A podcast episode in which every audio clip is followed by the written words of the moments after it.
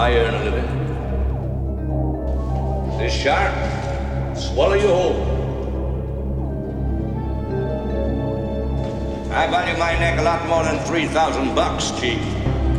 Find him for three, but I'll catch him and kill him for ten. Ten thousand dollars for me by myself. For that you get the head, the tail, the whole damn thing.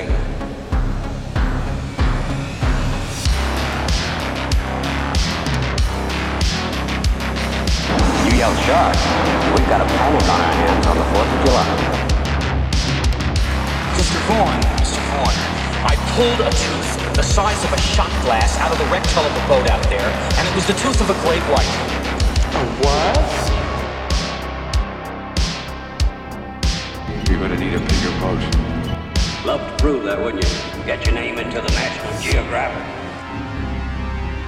No, I'm not saying that this is not the shark. It probably is, Martin. It probably is. It's a man-eater. It's extremely rare for these waters. But the fact is that the bite radius on this animal is different than the wounds on the victim.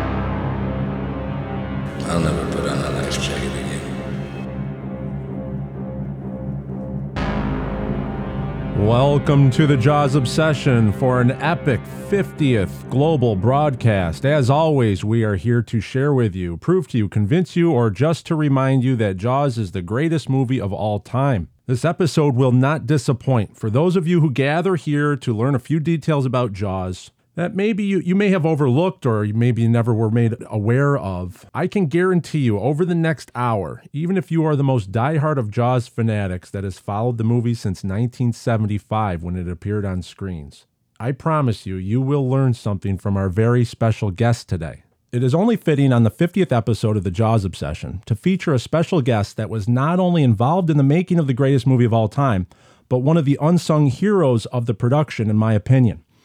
We pride ourselves here at the Jaws Obsession on finding the little details that might be looked over. And when highlighted, that sheds new lights into the Jaws universe. Some of the bigger names of the Jaws production are well known. We know Spielberg, John Williams, Dreyfuss, Joe Alves, Zanuck and Brown.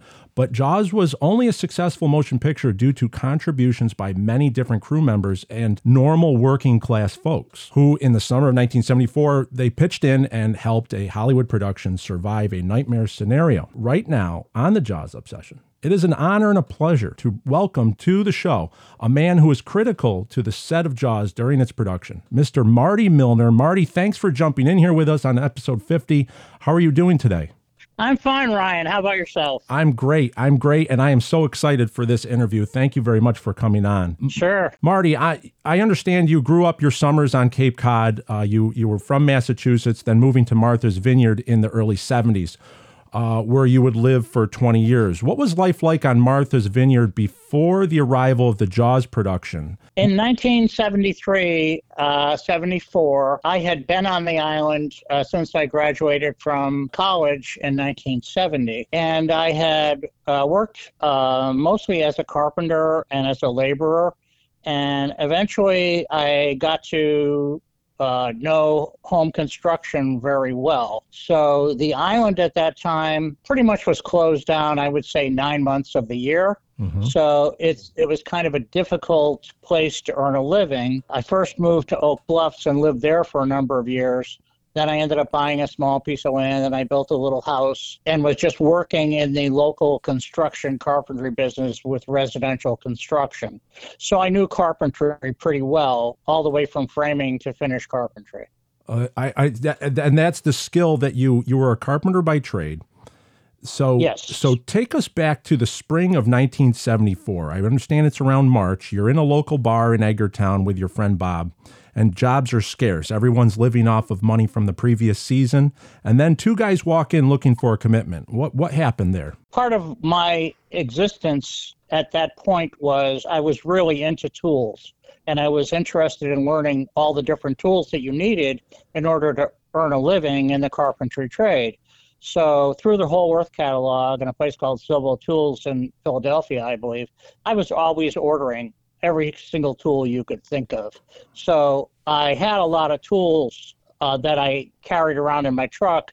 I had a mechanic's body truck, which is one of those pickup trucks with all the doors on the side. Sure, sure. Uh, yep. A lot of a lot of different tradesmen use that, and I had all these different kinds of tools, and that's one of the ways I stayed employed. Is that everybody knew I could do a lot of different things because I had all this stuff in my truck. Every single Thursday night, most of the people who work for the living met at the Square Rigger in Edgartown, Mhm. which was the local bar. Workers would meet Thursday night. The people from the Vineyard Gazette, different carpenters, plumbers, electricians, landscapers, Okay. uh, waitresses, cooks, everybody would, would meet on Thursday night and have a couple of beers and then go home. It was a way to network and to find out where work might be available and where you might be able to. It was kind of like a community gathering place right. and a, a place to un, un, unwind every week. yes. So these two guys came up to me and they said, "Hey, that guy over there said that you are a carpenter," and I said, "Yes, I am." And uh, they said, "We're looking for somebody that might be able to like help us do some carpentry this coming summer." And we want to know if we could talk to you about that. And I, and Bobby and I looked at him and said, "Yeah, sure, we'll we'll talk to you." So we sat down. I think they bought us a couple of beers and they were saying, you know, well, we're we're going to be filming a movie and we need some people to like who know the local people and who could like make a commitment to work for us for the entire duration of the shoot. And Right. would you be interested in doing that? We need, you know, a foreman to run the run the thing. So uh, I talked to mostly Ward and Jim Wood about uh, my background, and they asked me a few technical questions, which I was able to answer easily. Uh, because I was reading constantly about carpentry, and in particular about theater construction and uh, set construction and prefabrication. So this is Jim Uh, Wood. this is Jim Wood and Ward Welton that you're, that you're and- talking to. Yeah, they are. They, apparently, the island had already been scouted, and they had made the decision to go to the island. So they sent these guys to put the beginning of the crew together. Were they pr- were they Uh, were they and- like uh, associate producers? What were their roles on this? In the organizational chart, there's about nine to fifteen different trees in the uh, organizational chart, and all these people at the top and all these people at the bottom. Yep. And uh, there's a a, uh, a title called construction coordinator. Ah. And I think Jim Woods was a con- technically a construction coordinator, and Ward, I believe, was the painter. Ah. Although those roles were uh, meaningless after we got going. Sure. Sure. Within underneath them was the union people, and then underneath them were local hire laborers. right. So they made me foreman of the local hire construction. So- So, I wasn't even on the organizational chart, nor am I mentioned in the credits to the movie, nor should I be. well, the the credits and the credits and Jaws are very limited, and you have to go to the Internet Movie Database to Well, get. they have they have to be because of the agreements that they have with the unions and different guilds. Right. They're very careful with who they give credit to and why. So I, I never expected to get any credit for it. I was just a, a a guy who had a lot of a lot of tools who knew what to do. I knew how to take orders and I knew how to give orders and I could make things happen. You were the first local tradesman hired by the production. Then in that. That that I knew that I knew of Right. because they had to put they had to put those people together pretty quickly and have some flexibility. The beach scene was like in June. right. We were talking in March. Yeah. That only gives us April and May to build Right. those sets, including the two boats. Your official title was construction foreman for set construction of open hires, correct? For local hire, Yeah. not open hires. Open hire- okay, called local hires, okay. The local local hire is a category. Local it's hires. like casual labor, local hire. It's like, and I was basically the foreman of the construction crew. Oh, this is fantastic. that handled all the, the, lo- the local hire people. This is now there were union carpenters and stuff that did a bunch of other stuff. Yep. Just like there were uh, gaffers and grips. and Sure. that's the formal crew, And those people are well within the organizational chart of the movie in all these different departments. And I was basically, it, I think it went like Spielberg to Joe Alves to Ward Welton, and then from Ward to me. Right. So Wow. and This then is Ward fantastic. Had a bunch, Ward had a bunch of other people that he communicated with directly, including Joe Alves, because Ward and Joe had worked before as the art director, and I met Joe Alves a, a number of times because I had to, because he Right. he had a lot of stuff to say about how he wanted things to look, and working with Ward, Ward knew how to do the colors. He knew how to like do the construction. Mhm. He knew how to make things look old. He had a lifetime of experience jammed into his toolkit, so he could make virtually anything happen. What- what- Uh, we got the call sometime, probably April. A handful of us went down to the boathouse in Edgartown and started ordering materials, calling up people, hiring people, talking to people, seeing who we needed for a painter, who we needed for like a laborer, who we needed for like a carpenter. The storyboard uh, that Joe Alves had was flexible. Right. It was like there's some open panels there. Sure. And he he had these blueprints that were like basically not real blueprints, but they were close enough so that we could conceive what he wanted to have built. And then we would try a few different materials and, and like put things together and see which would which would number one be most economical and what could also be painted and assembled so that it looked like what Joe Alves wanted Mhm. because that was important because Joe Alves was working with Spielberg. It would all come all the way down to execution after all these other people had done it, and then we had to make something that would be close enough so that the camera could pick up what it was that they wanted. What would you say? How many workers did you have underneath you uh, at the height? Between 40 and 60. Wow, 40 Uh, and 60. You have to remember, they were building Quint's house at the same time, too. yes. And we prefabbed some of the cuts down in Edgartown and sent them up. And then Bobby was running that crew, and I would go up there and see what they needed. And That's how fortunate we are here on the Jaws Obsession. I need to remind the listeners that we have someone here, Miss Marty Milner. Marty was. This is how we are now inside the production. We you can't get any closer than this, and how fortunate we are decades later to have this type of insight. So, I want to jump in, Marty, if I can, with. Uh, Sure. this, there's, I have six major production projects that you were a part of, and I'd like to go through each one. Um, Sure. And I'm not worried about time. This is of the 50th episode, so we're, we're going to have a lot of fun here learning from you. Number one, the Amity Beach Boardwalk, the hot dog stand, band gazebo, and the uh, striped caba- cabanas. Uh, you built those off site and then assembled them on the beach, correct?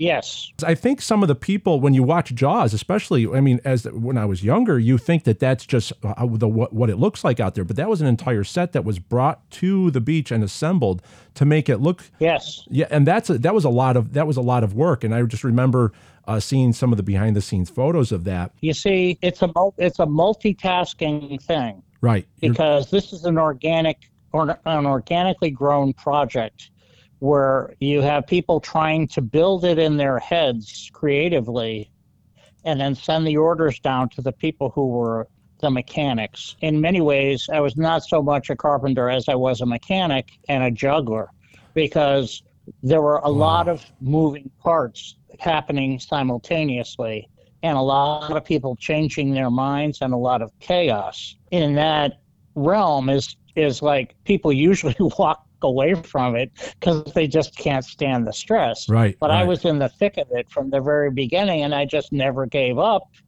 Uh, we made several idiotic mistakes because we were trying to build it too heavy, or we were trying to build Yep. it too light, or it just didn't look right. So we had to junk a lot of efforts because we didn't know what it was until we built it and it was right. Any little things you can remember? I remember you uh, mentioned you actually had to cut some corners that a carpenter would see, but the viewing public does not. Can you take us into those Well- d- decisions?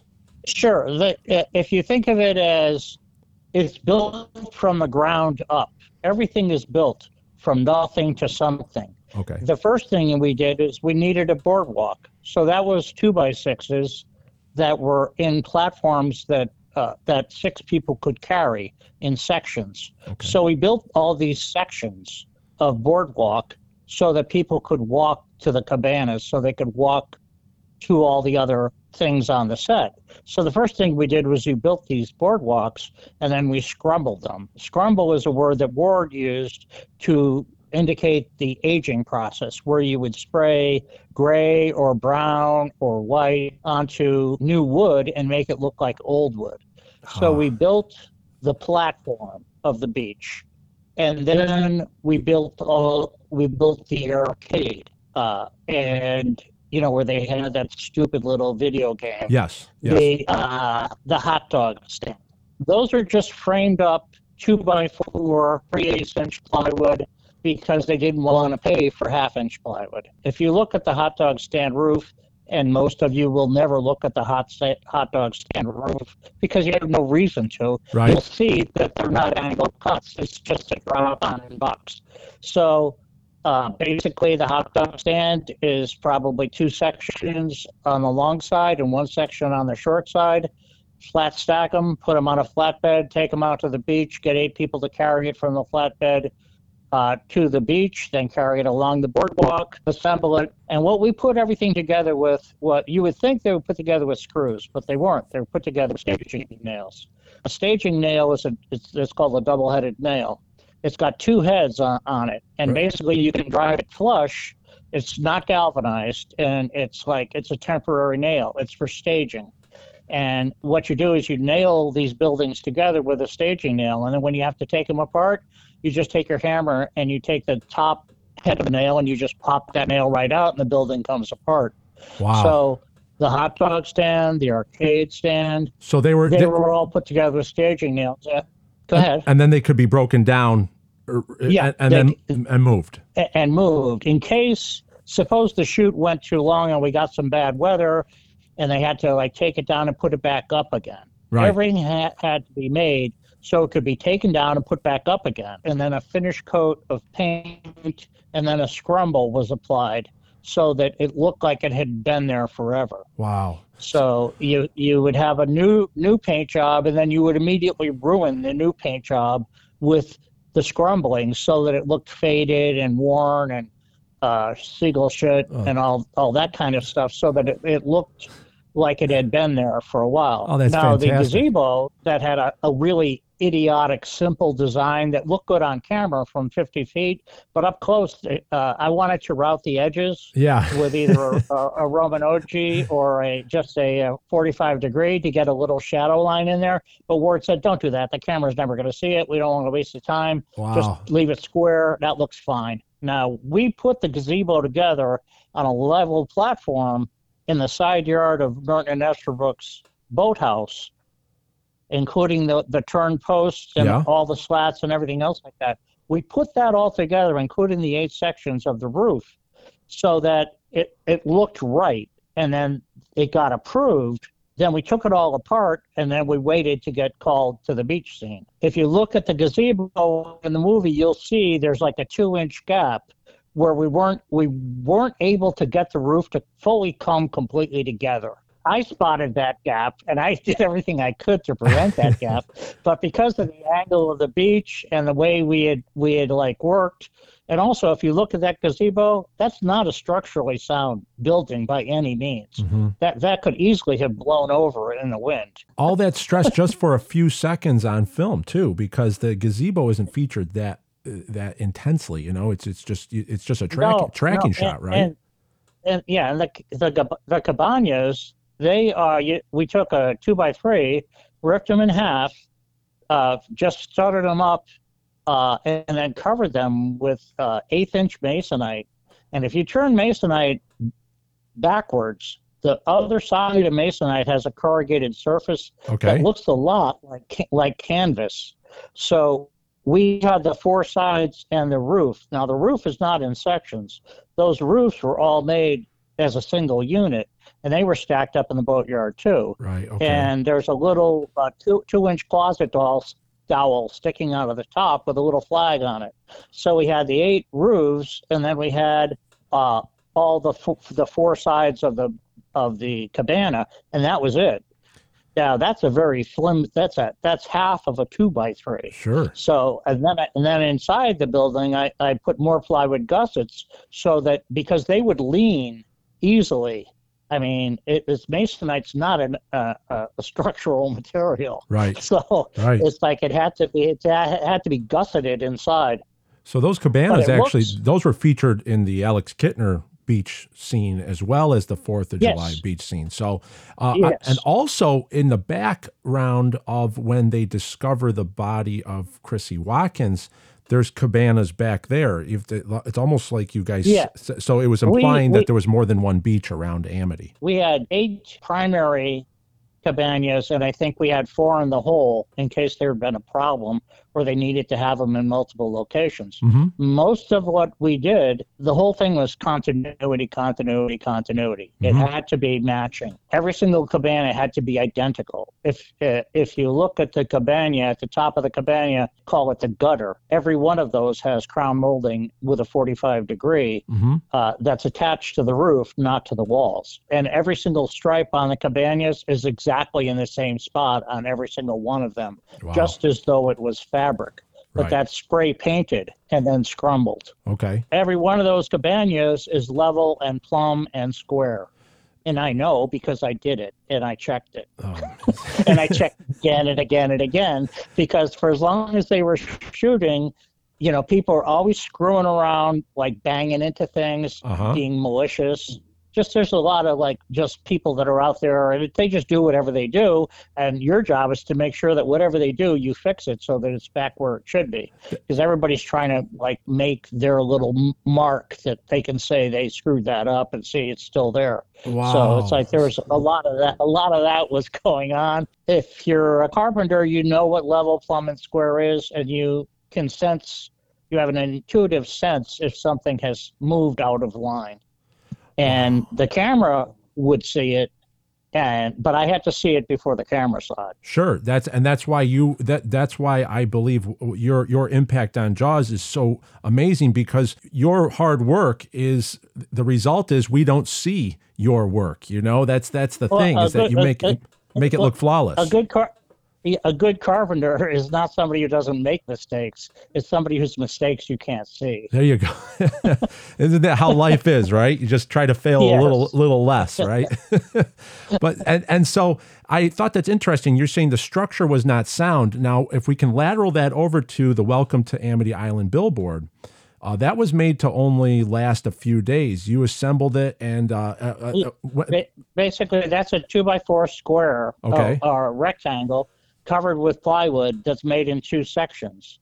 And then there are these call it moldings to frame it. All right, that's just square wood that's like made into like call it a cornice. Hmm and basically that was put on two sections and put in onto a flatbed truck and then carried up to uh, Aquinnah. The phone company put in the telephone poles in this field right at Aquinnah Lighthouse. Right. There's like a little turnaround there. And they put the poles in, and then we attached the structure, and then there's a little catwalk you can see that's just made out of two by fours that are scrumbled yeah, that is pretty a shoddy, a pretty shoddy little construction on the on the cat catwalk. Mounted it to the poles. We had to fiddle around with it forever, and you can see the joint in the middle of the billboard. It's it's Sure. visible, but it's not too visible. It's just there. Now, when But they when you so you were there for the assembly then, right? That's. You were there Yeah. for for that assembly, and they assembled it with the unvandalized billboard image. Uh, they Yes. right. So they filmed. No, Chief, no, Chief- it was it was a it was a blank billboard a blank billboard. when we put it up. okay, and then they i wasn't up there when they had this thing uh, like a like a, a billboard screen right. exactly to those dimensions that got delivered i think it was made in california Yep. and then they Okay. attached that to the face of the billboard after we were done Ah. doing the best we could I see. and then they vandalized it from there And then So, okay, so they did the drive by with Chief Brody's vehicle. Yeah. With it unvandalized. Then they vandalize it. They do the scene with the mayor and Chief Brody and Hooper. yeah And then you have to go in and break that down yes and then it goes straight to the dump straight to the dump. Unbelievable. well it, it's like we got no no place there's no use for They're- it right? and it's it's done Right. So it just goes straight to the dump. A great friend of mine that I made on the movie named Nat Bookman, who was a teamster from New Bedford, and Nat was the guy who drove the flatbed. now there were two gang, two gangs of Teamsters, one from Boston and one from New Bedford. There was only two guys from New Bedford. That was kind of a political plum plum they tossed to him, Okay. even though New Bedford's closer to Martha's Vineyard than Boston is. But Nate Bookman is the guy who who taught me how to do uh, riggers knots and how to correctly rope down a load so that there'd be no accidents. Uh, Nate Bookman was the guy. He was the right man for the right job who had a very specific skill set, and it didn't matter what we were trucking, he could figure out a way to lash it, how to load it, how to unload it. Do you see, uh, Marty? That's amazing. You see, you're highlighting. That's just you're highlighting names that I've I've never heard of. Many of our, I'm sure many of the listeners have never heard of Nate and his contributions. This is because Jaws. We have to stand back and we have to look that Jaws was. Uh, there were so many hands involved in making this movie that we've all grown to love that it, it's it's amazing that you're able to highlight this, and I, I appreciate this information. I want to move on to the shark cage. The shark cage that Hooper is in was built locally by Jim, uh, a man named Jim Blaine, correct? I believe so, yes. Jim Blaine was a, a local metal worker blacksmith who made a lot of the metal stuff. He got the plans for the tilting metalwork assembly underneath Orca 2 All right. in the boathouse, and he built that first. And then one of his side jobs was to do the uh, the shark cage thing. The scene where uh, Brody pulls the knot, the wrong knot, and the cage comes crashing down. Um, and Yeah. also during the uh, construction sequence of the cage, you see handwriting and notes on the bars of the cage um, on the frame assembly. Would that have been Jim Blaine's handwriting? It, it could have been anyone's handwriting. I, I didn't. I don't remember seeing that. But the cage itself wasn't that well made. I Right. think it was. It might have been aluminum pipe, but it was like standard off-the-shelf pipe. It was put together in, the, in I think six sections, the top and the bottom, and the four sides. It was put together mostly with mending plates. If I remember correctly, if you look at it, there are little mending plates. Those are things you can buy at the hardware store when you want to do a surface connection to any two things. Okay. I don't think it was a very serious. Um, It, it was just project. a. Oh, I see. So it was just it was just a copy of uh, maybe the cage it- it that the Taylors were using in Australia. yeah. Yes, it, probably so. And I don't think that it. They may not have known that it needed to have that big of a role in the movie till they needed to have it Right. have a big role in the movie. That's amazing. I love that. I love how Jaws was making itself as it progressed through the production. Yeah, That's the best way to describe it. That's amazing. It, it was lit- it was literally learning to bake wedding cakes from a bag of flour and a handful of sugar and a bride who's insane. Uh, so, and then going over to Quint's Fishing Shack. I know you mentioned it recent uh, earlier that um, that was another side project that was going on. Um, but I understand there was a tight fist on the budget and building materials for your department to work with. What corners would they have had to cut, and what you uh, when you were creating this the elaborate fishing shack site on Menemsha? Well, uh, that was done by Bobby. All right, Uh, he was the lead guy on that. I was uh, in in that respect. I had my hands full in Edgartown with everything else, sure. and Bobby did that, and I I was a logistical support, and I also went up and looked at it while it was going on. Basically, that's a balloon frame building which created the largest amount of space for the least amount of material, Hmm. and I believe it's board and batten on the outside of the building, and you can literally see through the walls Hmm. from the inside.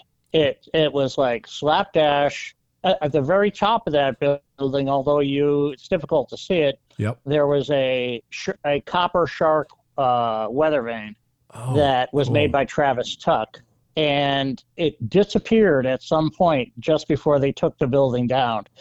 And I've only heard rumors about what may have happened to it, but somewhere out there, there's a copper weather vane that was on top of Quint's house Oh, that's fantastic. that Joe Al Joe, Joe Al specifically wanted that weather vane. I tried to find a way to get it before somebody else did, but it was gone before it was gone. Did they did they So have did they it have was that uh, a problem? Where, where did things tend to walk off uh, the set? a lot of things? A lot of things walked off, and there were there were night watchmen and all kinds of people all the time trying to prevent and every mostly they were trying to prevent vandalism Sure. because that's where they would lose lose the most amount of money. Right. Is if something that we had made that was ready for a shot was damaged or destroyed, hmm it would it would throw the shoot off, and that's uh, the number they kept saying was it cost seventy thousand dollars a day to shoot this, and when we're ready, you need to have your stuff ready, Right. and there can't be any excuses, there can't be any problems, there can't be oh we need another one.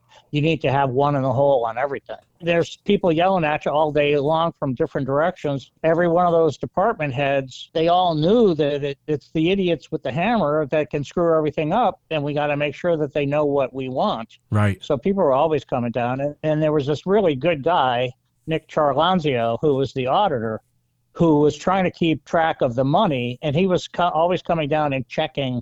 You know, you just took delivery on this. Can you show me where that is? Because Right. he knew how the movie system worked, and a lot of stuff that was delivered never got delivered to the set. Hmm. Not on that movie, but he knew. He kept telling me. He said, "I know every trick in the book," and he said, I know, "You know, I know that there's going to be problems." So it's like, and if you know anything, you need to tell me because it's it's like this can be huge, it can be really big problem. So it- was- it can spin out of control, really- right? yeah, and he was in charge of the money. So Okay. he was the auditor on the movie, and he was very close to Zanuck and Brown, and they were down there frequently enough, keeping an eye on things so they could understand what was happening. One more question about the fishing shack, uh, just so you can clear this up. Many fans have lamented on the takedown of the set after filming, and uh, but uh, uh, because of um, uh, permit issues and all that. But in your opinion, would that struct that structure wouldn't have passed the test of time if left alone, right? That would eventually have collapsed. It probably wouldn't have made it to the end of August. Wow, the first stiff breeze, like- huh? it was driven into the ground and they hung the structure on the poles and they ran a set of like wooden stairs up into the room put the windows in i think there were two circular windows one of which we got a decal joel's had made which was like this yellow stain with like crazing on it Mhm. and we we glued the uh, this film to the window so it would look old. I went up there with Ward at one point and we scrambled a bunch of areas that just looked too new. You Mhm. can't have new wood. You can never have new wood show up in any movie scene. Right. It's got everything that could possibly show up has to be scrumbled. Wow, It because has to be aged. because because it might not even be center frame on the movie, but subliminally the eye would pick it up. Is that what we're looking and at it, ru- it ruins it ru- ruins the willing suspension of disbelief. Right. Okay. and and that and that it's like when you see an ancient Chinese movie or something like that, Mhm. and you see a two by four, Yeah. you know they didn't have two by fours a thousand years ago. Right. yes. And, and if you see a, new piece of wood in a movie in an old house that's supposed to be this dirty little fisherman's uh, house, it sticks out immediately, and your eye catches it. And It's and like at one point there was a you probably don't even remember it in the movie, but they're walking through the basement, I think, of his house. okay.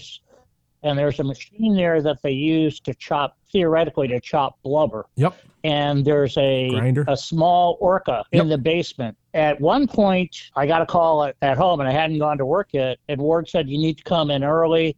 You know, the uh the there was this basically a foam rubber fish that looked like a, an orca, probably 10, 12 feet long. He said, We need to get this up to uh, Men- because they're shooting today and it needs to be in the basement and take it up there in your truck and don't tell anybody you drove it up there because the Teamsters will put a bullet through your head Wow.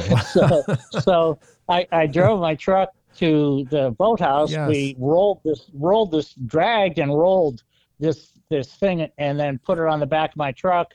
And then I drove it up as the sun was rising up to Menemsha and got it out of my truck and got out of there before anybody even knew I was there. And- And, then they dragged it inside the building and they cut a slice into it and painted it red so it looked like it had it was a fish that was being chopped up for chum. And that was and and that that that is one of those uh, little magical moments in the movie that I those were one of the clues that I used to process into the history for the Book of Quint. That is probably eight seconds on on Yep. film. Yeah, yep. With with Ellen and Martin just walking through the frame, and it's just right Yeah. there in the foreground. And but without that, Marty, I'm telling you, that's one of the clues. That's one of the things that I used to process the information when I wrote the Book of Quint. And we're going to get to that a little bit later. But I just want you to know that that work that you did, just making sure that that porpoise replica was on set, that that left a stamp that resonated all these years later, even into the writing of the book of quint. That's and we're going to get to more of that later but that's what we're looking at here. That's how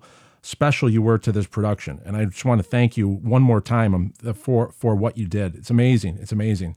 Everybody wants to know about the orca 2 the orca 2 um, we haven't done an episode yet on the orca 2 we're going to. So um, could you please explain who approached you with the design and the plans for the orca 2 this replica copy of the orca that could sink on demand? I don't know who did the plans on the barrel assembly that went underneath it, yeah. And that was done between, I think, probably Woods and Jim Blaine, and probably Joe Alves, uh, and, and probably Bob Ma- Mattey, and maybe Roy Arbogast too, because they were all those mechanical contraption kind of people that had experience in movie sets that made those kinds of things. And it was a pretty simple thing, but it had to be done in a certain way. And essentially, it was like probably six or seven racks of probably three to five 55 gallon drums that could were all welded together, and then you could trip them. Some of them you could disconnect, and it would lean one way or lean the other. So basically, it was a platform with 55 gallon drums underneath it that could be tripped to let air up. Then what we did is we had the actual boat, the Orca. What we did was we painted the whole boat in motor oil, and then we applied fiberglass and let it set up. Then we peeled the fiberglass off, which uh, even though we painted it with oil, it still tore a lot of the the boat uh, paint and some of the actual boat itself off of the boat. Uh, and then that had to be repaired and restored so it looked old and scrumbly again. So then we had Orca 1 sitting in the side yard, Right. and we had the mold of Orca 1 inside the boathouse. Then it was a question of measuring and going in, and that platform was level, player, uh, level, square, and plumb. And then we took the shell of the Orca 1 to where the Orca 2 was going to be.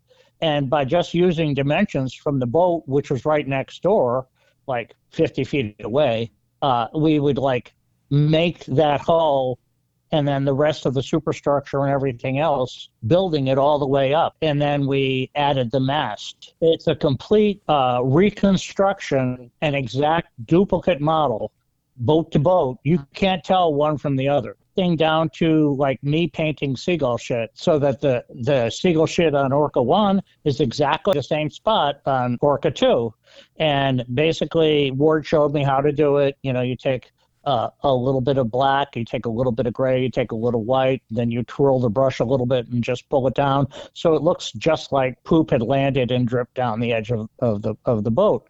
And basically, I, I actually did the exact same color match on every single of those things that I painted because Ward said it's really important. You Right. have to, you, it has to be identical. So, and if you look at the top of the mast, uh, there is, I think in your book, you call it the tuna bell. And I have n- I've never heard that term used before. Of course, I'm not a fisherman, so there may be such a thing Yeah. but there's a little black round dish at the top of the mast Yes. that has no wires going to it.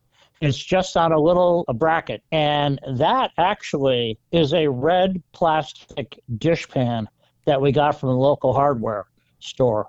It's about six to eight inches deep and probably 18 to 20 inches across. What I did is I cut a circle of three quarter inch plywood and put that at the bottom of it.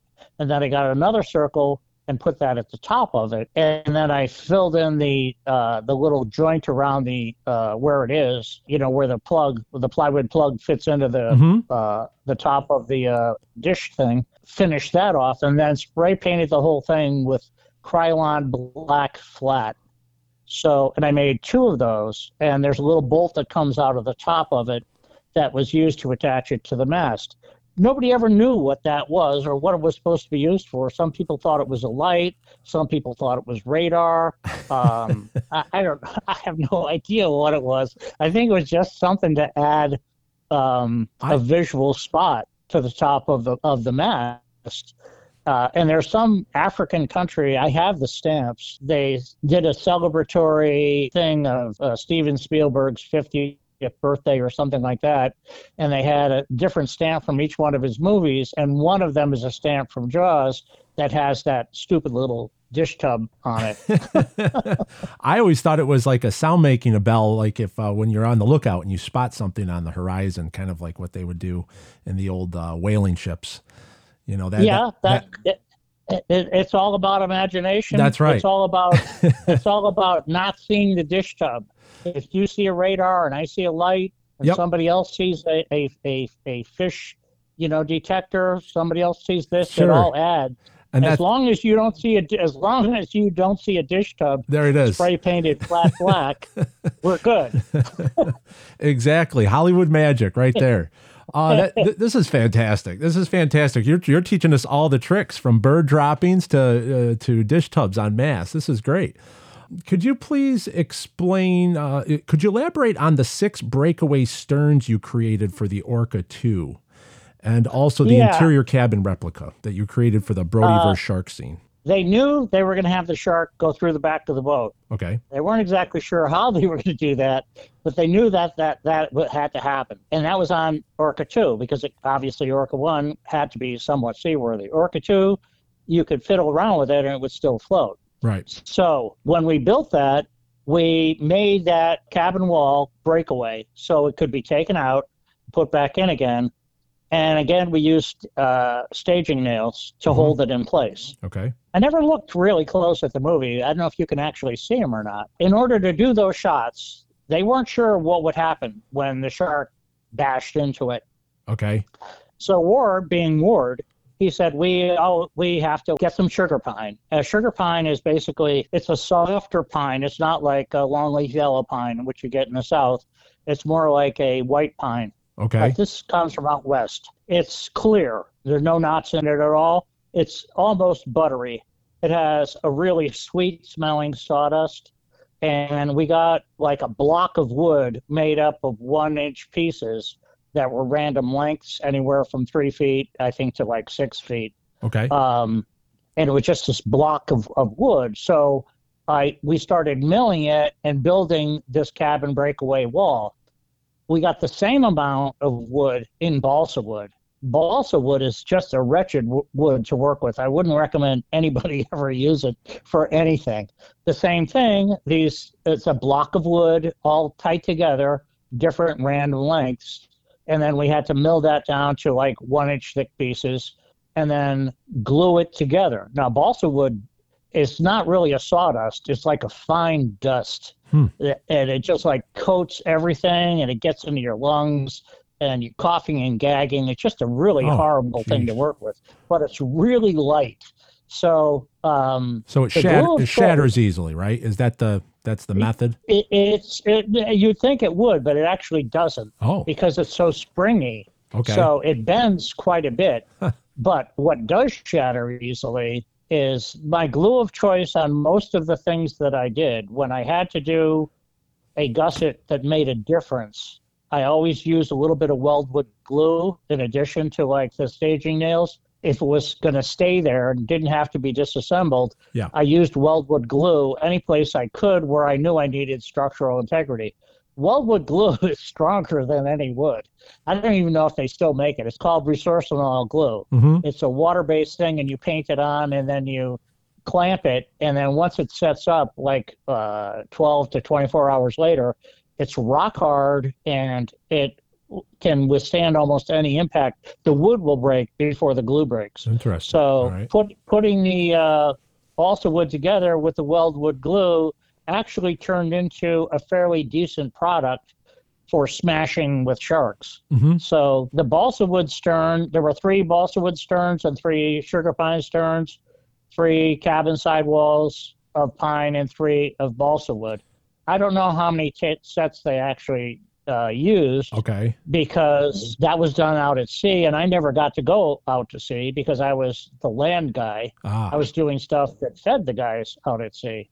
Although uh, when I worked at Shark City, I worked on the sharks and I saw the barge and like most of the other stuff. And I built a lot of those rafts that they carried the shark around on, basically styrofoam flotation devices with the shark hanging and then the roof on the top.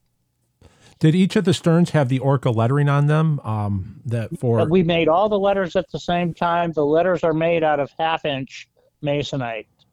half inch masonite. which is the last mat- that it's the last thing you would make a maritime uh, boat letter out of. right. But that word word said this is it's he he said when we're done with this because we had to special order the half inch masonite.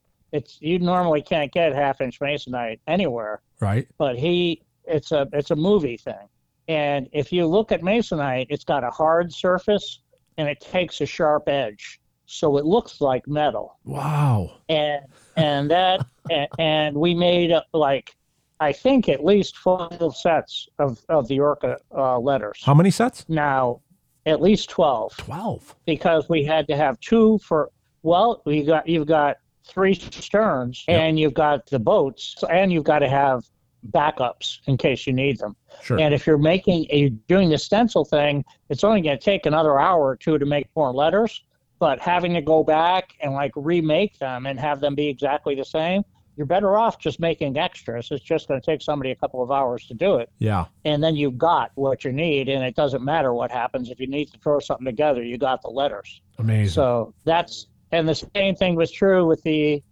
uh, Amity National Bank sign and a couple of other signs that look like bronze. Mhm. That's masonite, and we had a bunch of those signs made too. Because if they got stolen and we needed to do the shot, what are you going to do? Stop everything and make a new sign? Just make the damn sign Right. make a bunch of extras and and uh, but basically you take um, after you get the letters and the and the frame made it's a half inch masonite and like one eighth inch masonite and that gives you the different thicknesses and basically you mix lacquer with bronze powder which is old bronze powder right. and that gives you one color and then you take lacquer and you mix it with bright bronze powder and that gives you the bright bronze look and we made a bunch of things using uh, bronze powder and lacquer for different things in the movie and i think on the boat some of the stuff that you're looking at that you think might be bronze is not bronze Wow. wow, fantastic. That's that's amazing. The Hollywood magic that went into it's way more than I actually expected. What you're revealing here, there's more Hollywood magic that went into Jaws than I expected. I actually thought you guys just ran around to uh, you know, the flea markets or something and grab stuff, but you're you're actually saying you had to create some of that a lot of that from scratch and it looks like the real deal. That's amazing. And what what that is is that's Joe Alves and that's Ward Welton, and it's Joe knowing what he wanted artistically and how to set the right tone in terms of material and color, and Ward being able to create it. And if Ward couldn't figure it out or how to make it happen, I would just invent something and we would try it, and if it worked, that's what it was. Fantastic. So it, it's like it's like it doesn't have to be perfect. It just has to look right for a couple of seconds. So let's let's move on to the final thing. Let's talk about the three mechanical sharks used in the movie. Uh, Okay. plus one head for the explosive ending, right? Uh, could you please Yeah. explain the construction materials? This is important because this is going to lead to a very main point that I want to make. That's going to lead up to this. Uh, the, could you please explain the construction materials each shark was made of? Well, what it was was an articulated contraption that was like steel pipes, so it could bend a Okay. certain amount. The bending was controlled by a set of tubes that were either pneumatic or hydraulic, and they had they had to send out at one point to get different sized rams because the ones they had weren't big enough Okay. because they had a lot of things they and then they mounted each of these there's a clamp in the center of the articulated mechanism that clamps to the sea sled below, Mhm. which is where all the tubes go to and how they articulate the shark, whether it goes up or down, and whether or not it like looks cockeyed in the water and all that stuff. So there's this there's this platform with an arm that connects to the shark. Right. Then the shark has a call it an inner exoskeleton for lack of a better term. Mhm. This exoskeleton is attached to about four inches of high density flexible foam, Foam. Yeah, like polyurethane foam. Okay. It's a very small bubble, very dense foam. Uh, I've never seen it anywhere else. Um, it's hard to describe it. It's almost, if you can imagine, a cross between muscle and blubber. And that's from the mold that that was taken from a mold of Yes. the one shark, right? So they all have a similar Yeah. shape. Yes, yes, and that, and that's the and then that is attached on the inside to the articulated skeleton. Okay.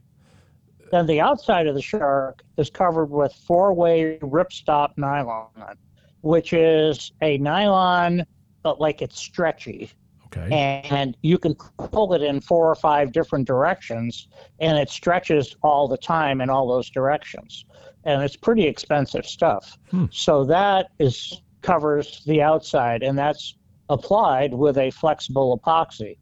Then you, I didn't actually make the sharks. I did repair the sharks, yes. uh, but I I know how they were made because that's how I had to repair it. Right. And Roy Arbogast, who is the guy who did the Sharks along with Bob Mattey and Joe Alves, but Bob Mattey designed the Sharks with Joe Alves. Roy Arbogast figured out the materials and how to make it all work in close conjunction with uh, Bob Mattey. And then Roy Arbogast showed me how to repair the Shark, and and Ward added like his expertise with materials so that we could actually fix a broken shark. The pneumatic rams the system up for the shark movement caused tears and damage to the skin and foam.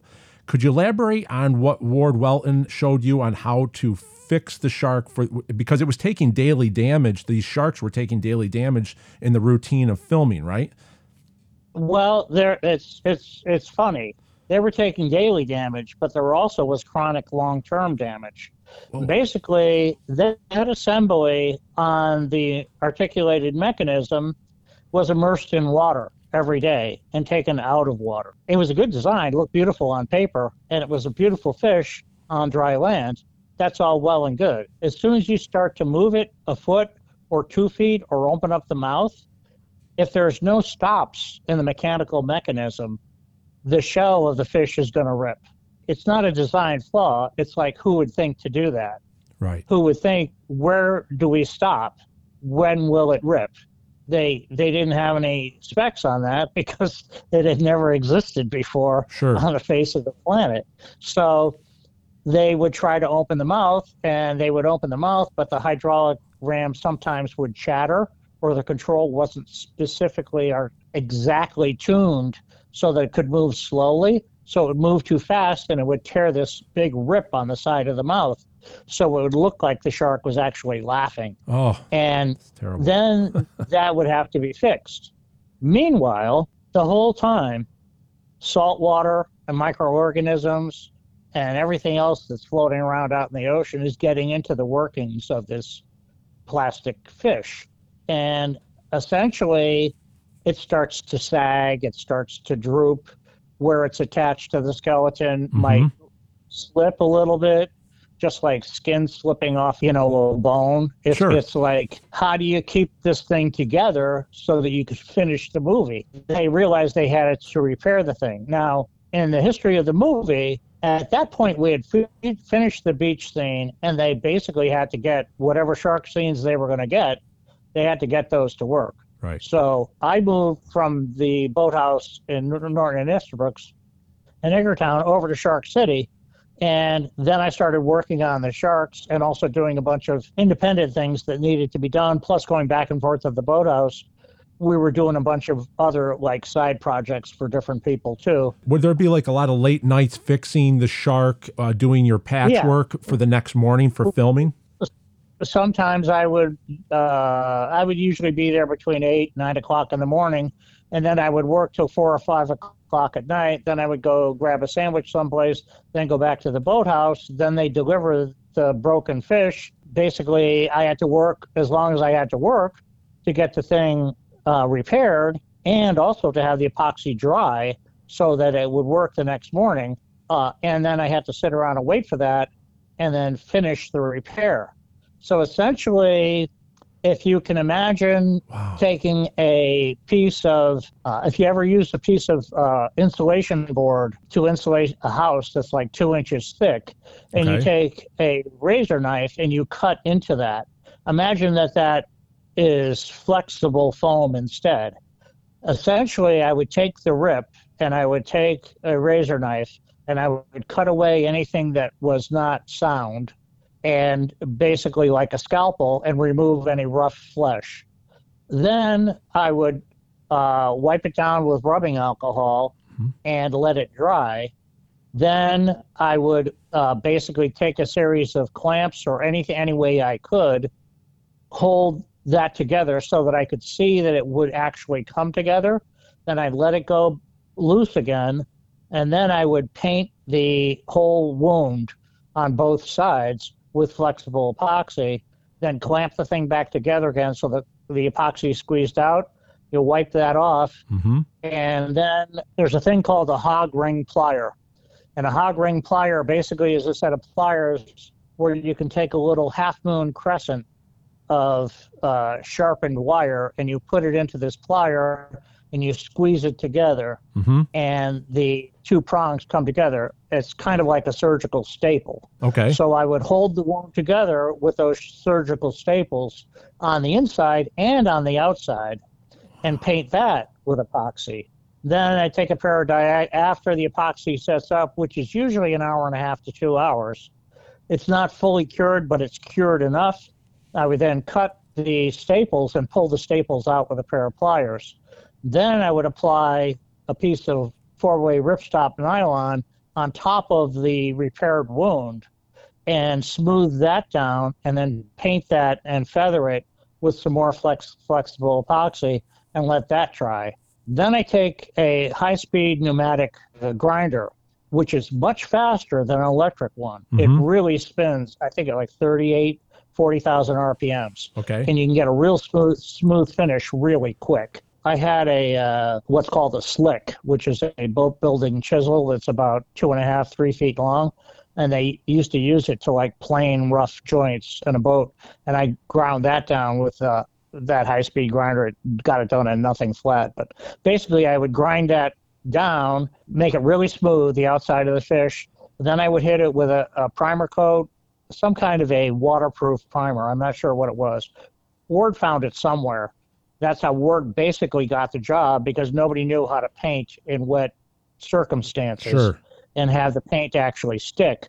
But Ward, to Ward, I think he might have worked on the Ten Commandments or something, but he had a lot of experience with a lot of different things. So he could paint underwater if he had to. Wow. So we, uh, I would do the basic paint job.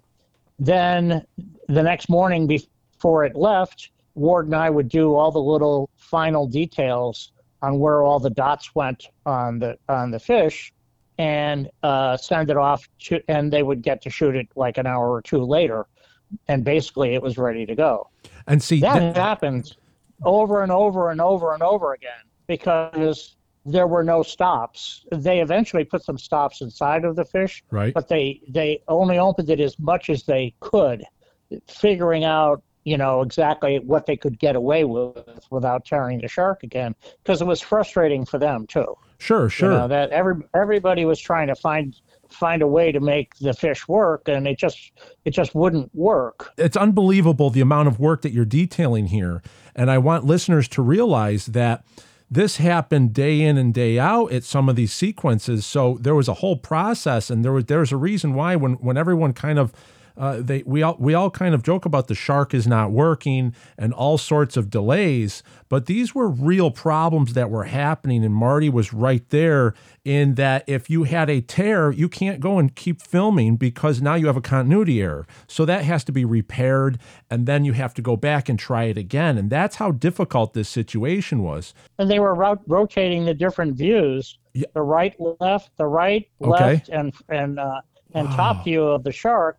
While they were shooting one, one of the other two were being repaired, and then they would like send that one back, and then they'd take another one out and slaughter that, bring that one back, and it was just like this rotation of the three bodies. That's uh, unbelievable. so they really couldn't even shoot in order. He, he uh, you know, Steven Spielberg or Joe, Al, all the blocking would have to have been okay. We'll do the left side here because the other one's being repaired, right? So Yeah, they had to think it on their feet, uh, assuming that something had to be shot. Yep. Uh, they had to have something ready because there's seventy thousand dollars a day out the window if they don't have something. We have a photo of you uh, working. What I'm going to use for the title card of this episode is there's a famous photo of you with the grinder working on one of the mechanical sharks. And that's what you're doing. You're smoothing out a repair, right? Is that what's going on? Yes. We see your back. Absolutely, absolutely, and it's not just smoothing out a repair. That's a high-speed pneumatic grinder, and that's spinning at probably 38, 40,000 RPMs. hmm And that's a that's a feathered finish that's as smooth as shark skin. Wow. And actually, when Ward and I did the finish coat on the shark, we put sand into the paint so it felt like a shark skin. Oh, that's fantastic. You guys went you guys went above and beyond and that probably also Marty translated to the realism for the actors. Right? I mean, Yeah. that that, Yeah. that they actually could feel this thing right there. It's all look at it and the way the water glistens off a rough skin is way different than if it was gleaming and, and shiny, right?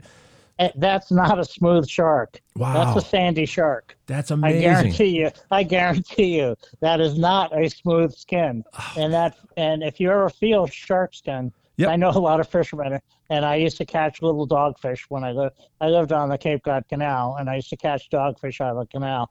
And a shark skin is a very specific feel.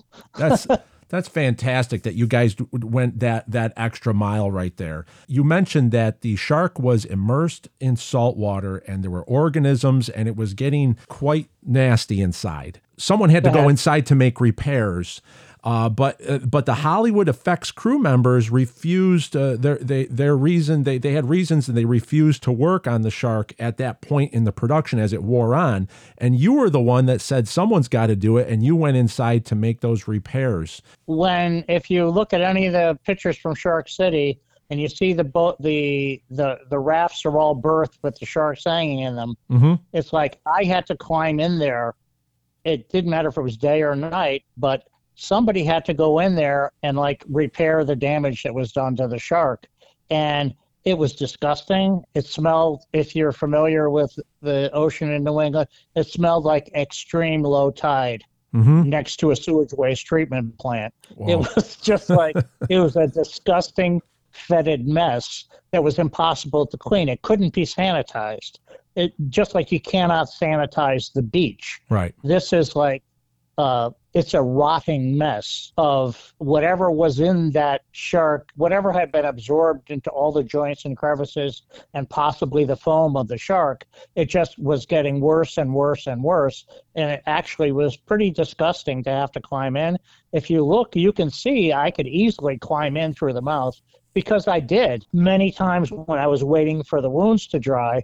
I would climb up inside of the fish and I would find that loose flesh and I would try to pull it together, uh, you know, and clamp it and like do the epoxy and reinforce it on the inside to try to hold it together Right. to give it a little more support to maybe get it to last long enough to happen. But nobody even knew that was happening. I was just doing that because I was there and I was waiting for it to dry. So I may as well do something.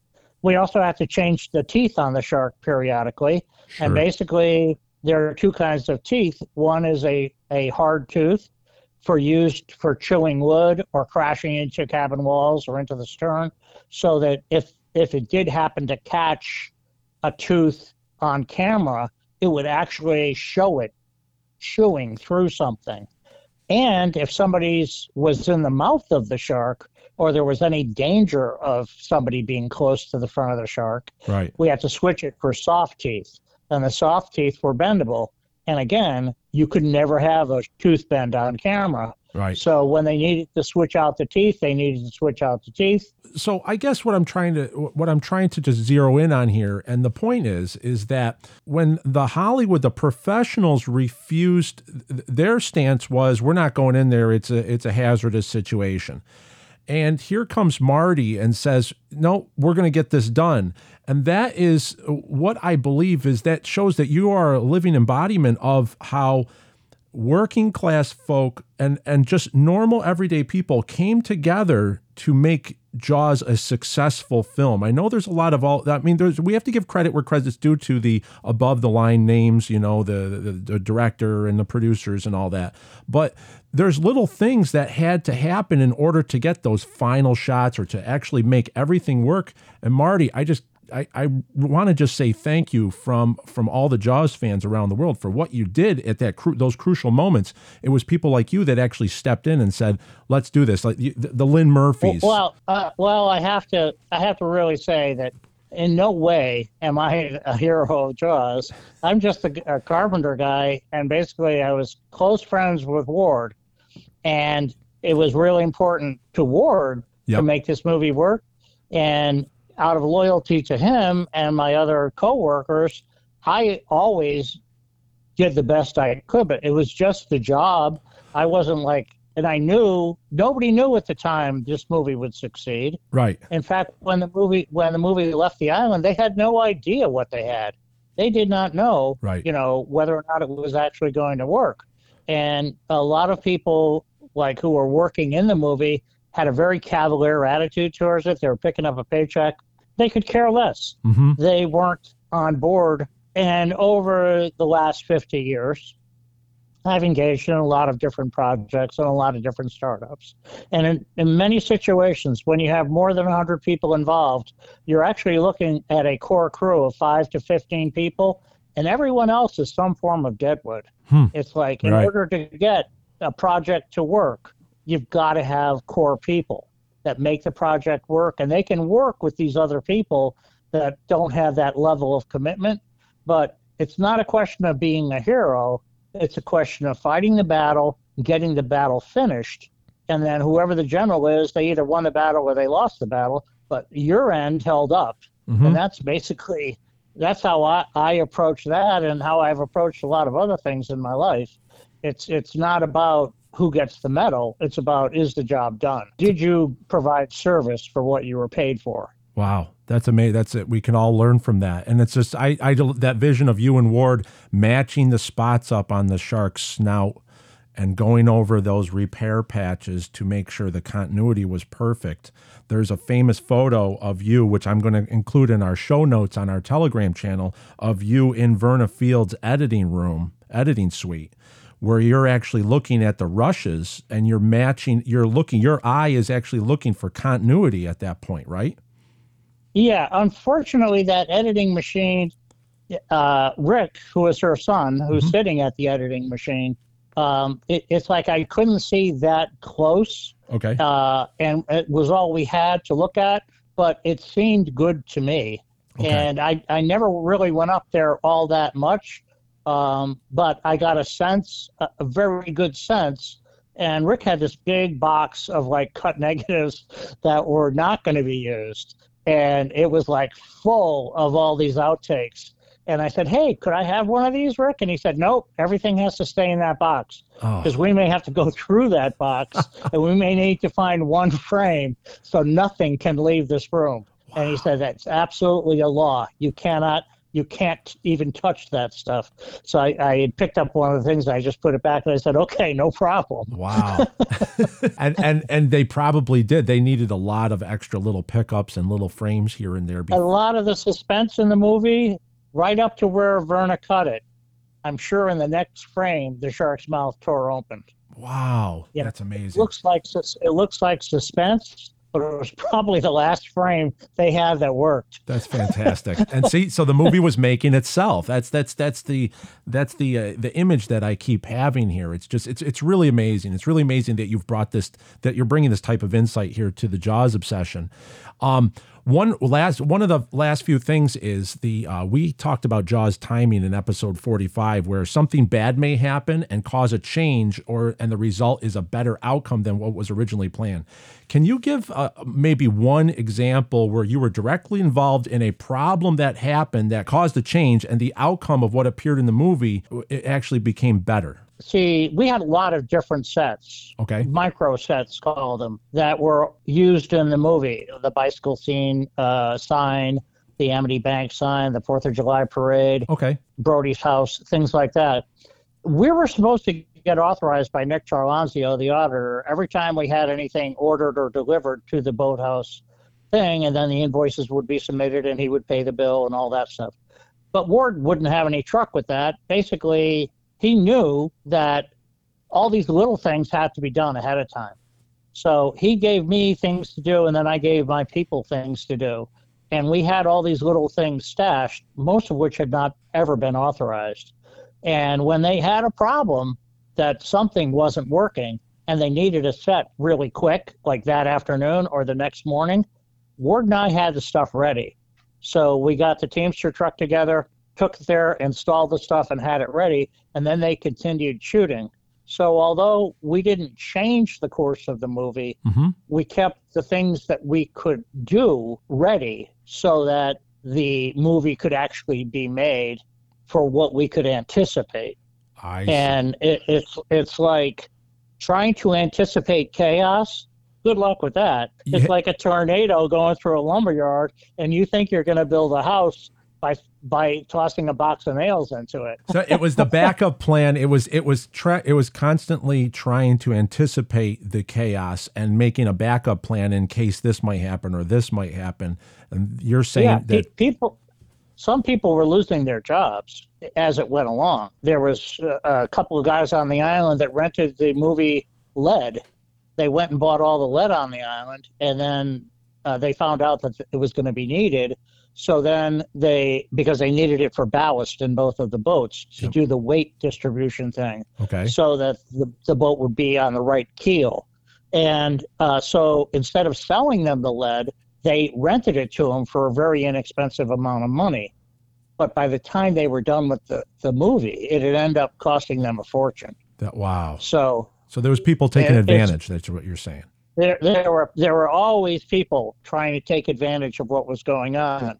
Like Ward was just pulling his hair out because we had to have materials. We had to keep the people that we had working.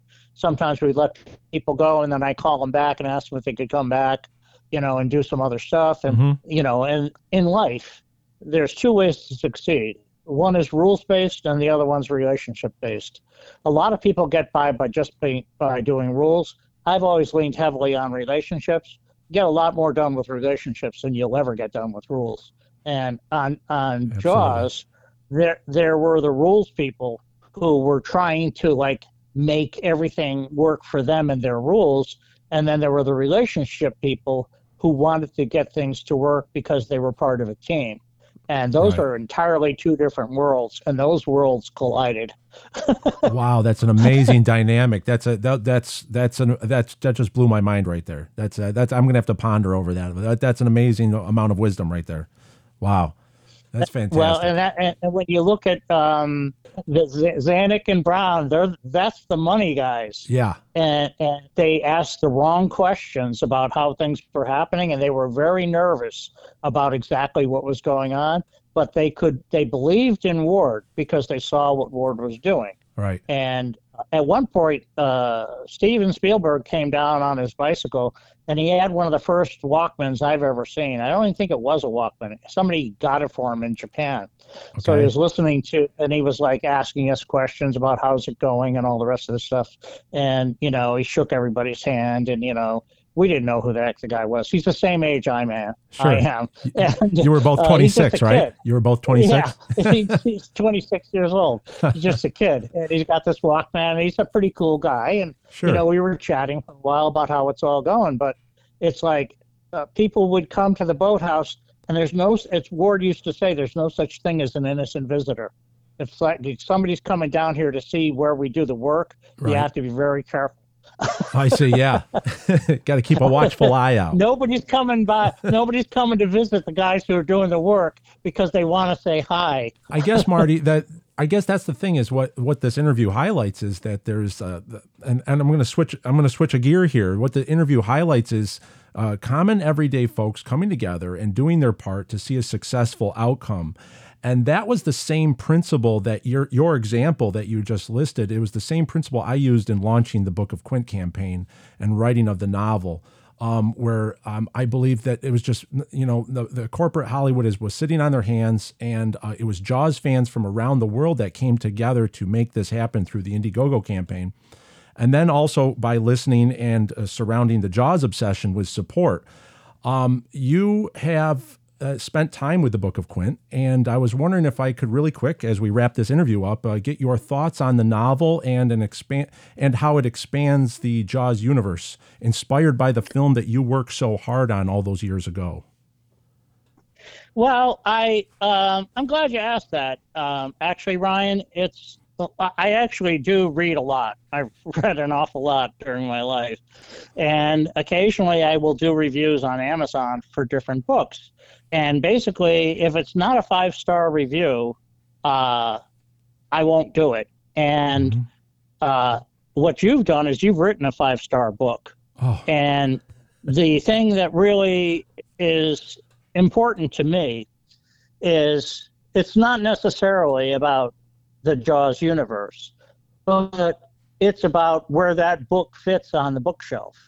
Because Peter Benchley's book is one thing, and the movie is an entirely different thing. right. Uh, and your book, on a standalone basis, is a well written book. You can read that book never having read Benchley's book and never having seen the movie.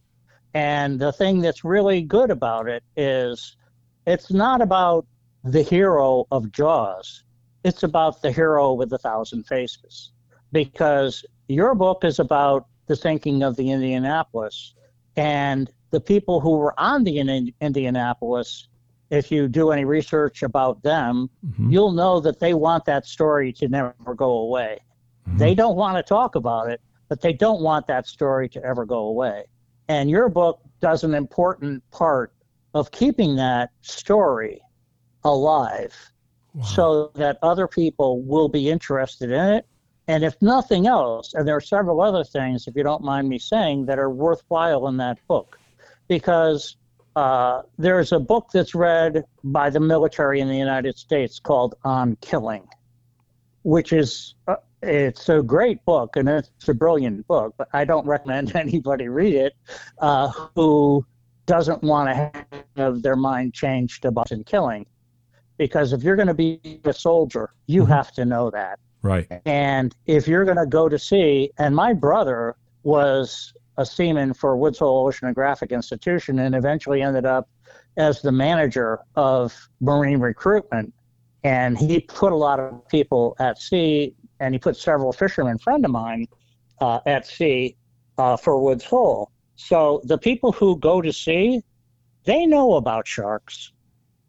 If if a boat goes down off the coast of Martha's Vineyard, many of those those seamen will not put on their survival suits because they're not about to get eaten alive by hammerhead sharks. They'd rather drown. Mm-hmm. And the Coast Guard won't pick them up off the boat unless they got a survival suit on. Right. And they they aren't surprised at the number of white sharks that are off the coast, and more so now than ever before, as I'm sure you well know, with Truro and off the southern shore of Martha's Vineyard Sure. there are a lot of sharks and they're mostly hammerheads that understanding that the first part of your book is really worthwhile if for no other reason than that. Wow. but if you take a look at any library this book belongs right next to the old man and the sea moby dick uh, jack london's seafaring books. If you look at Greek mythology, Scylla and Charybdis, where uh, Odysseus is on his way back, he's fighting a sea monster. And in order to get through that crisis, he has to feed six seamen to the the sea the, the sea monster. And if you think for a second that Quint was not called by the sirens to go to the sea, and if you get past the sirens, the sirens kill themselves. But in Quint's case, he was eaten by the sea monster. So if you take a look at literature and just the story, and I know those waters pretty well. So what you did is you captured that triangle of of ocean that would surround Martha's Vineyard, Nantucket, and Amity, and whatever li- whatever creative liberties you may have taken, it's like it's only going to add to a good story. Uh, the believability in the Book of Quint, it's certainly worth a read. Now, undoubtedly, people are going to have an investment one way or the other in, in what their opinion is on what you may or may not have chosen to do in the book. And that's all well and good, but how many people who are Star Wars fans have ever read Shakespeare? Right. and the, the, the thing is, um, with literature and creativity, when you choose to become a writer of fiction, you create a field, you open a window into uh, a world, and it's your responsibility to make that world as you see it as authentic as possible. And there are certain things that I definitely agree with in your book, and other things that, well, maybe I don't agree, maybe I do agree. It doesn't matter because the thing is, you've painted your story, and that story works. Wow. Now, the best thing about quantum mechanics is it provides great metaphors. If you look at the black hole of Quint and the black hole of that story, that's peripherally focused on the Indianapolis experience, but also all of literature that involves the sea, like Shackleton's Valiant Voyage, things like that. It's like the James Webb Hubble Hubble like photographs that come from space. There's something called gravitational lensing. Okay. And if there is a black hole between you and something on the other side of the black hole, you will actually see five or six different versions of what's on the other side of the black hole because the light is bending around the black hole. Right. And it's kind of a difficult thing, but gravitational lensing is one of the proofs of the of Einstein's theory of relativity.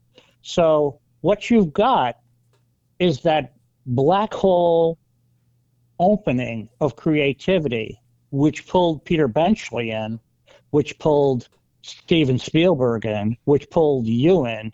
And as light goes around that event, there are different versions of what's on the other side of that event. And that literally is the Jaws universe. Oh, because the actual opening of creativity is solidly there.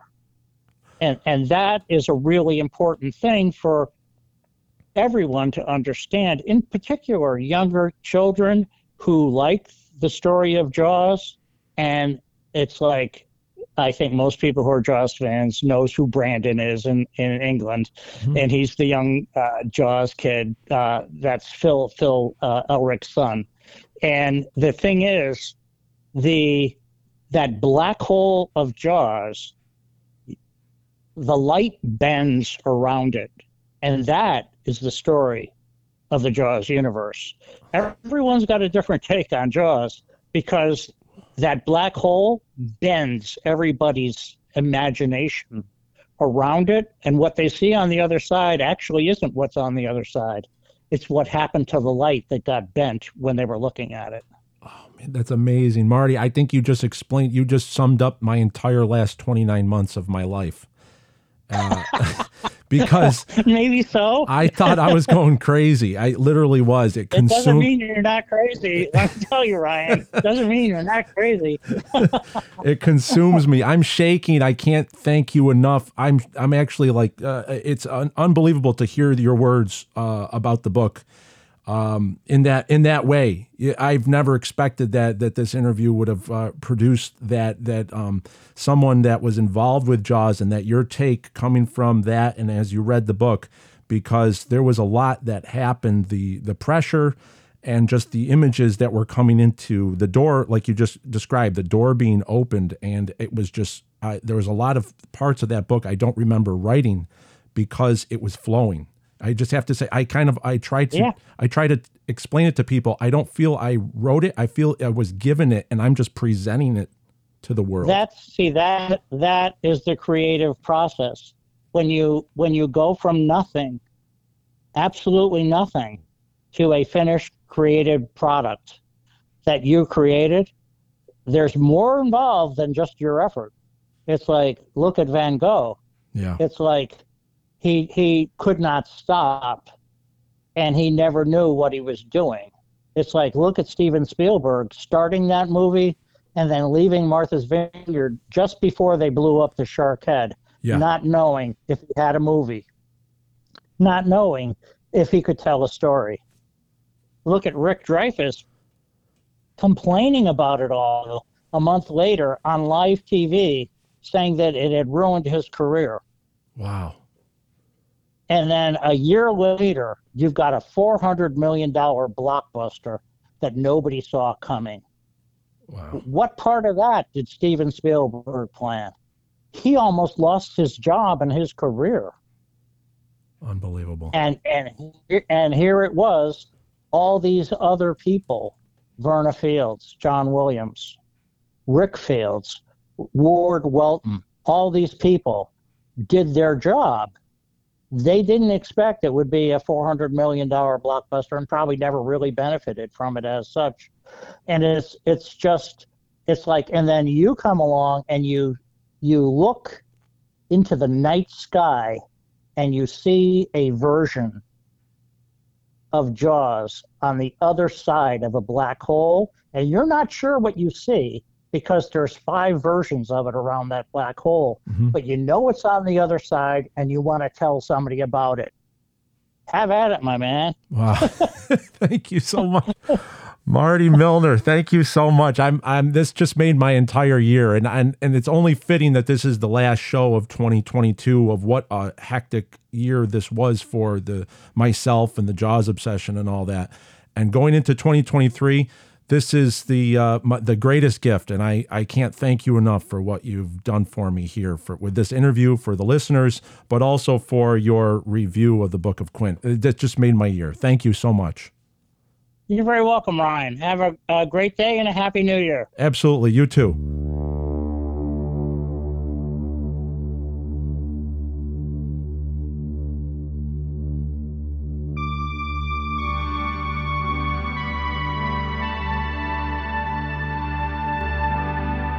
Very special thanks and happy new year wishes to Marty Milner for his appearance.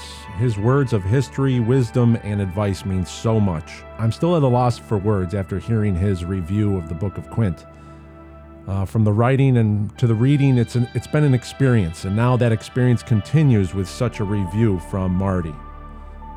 That's one of the beautiful results from everything that's happened here over the show and the writing of the bulk the bulk of the writing of the book in this past year. Marty Milner is a special soul, and I have had the privilege to reach into his orbit and feel that light. What an amazing journey this has been. And it continues on into 2023. My goal is to make sure every one of you listening has access to the Book of Quint so you can share in this experience. I will not rest until it is so. I can promise you that. For the latest on what is going on with the Book of Quint, please follow the links in the description of this broadcast. Follow the book on Instagram at Book of Quint, or you can go to jawsob.com or bookofquint.com for a list of contacts and news. The official coffee of the Jaws Obsession, the Cracked Bean Roastery in East Syracuse, New York, still has some books for sale over there, and they do ship domestically in the United States. Or you can just go into the shop over there if you're in the city and you can go pick one up. Also, a bag of coffee with the book is not a bad way to kick off this new year. You can find links to the Cracked Bean in the description as well. To all of you out there in the Jaws obsession, I wish you all a happy new year. We have a lot of work ahead of us in 2023, and episode 51 will be the start. We still are on the Peter Benchley timeline, and that's what we're going to focus on. Thanks for all your support this year and your time in listening to this broadcast. Without you, this would not have been possible. I thank you. And with that, farewell and adieu, and show me the way to go home.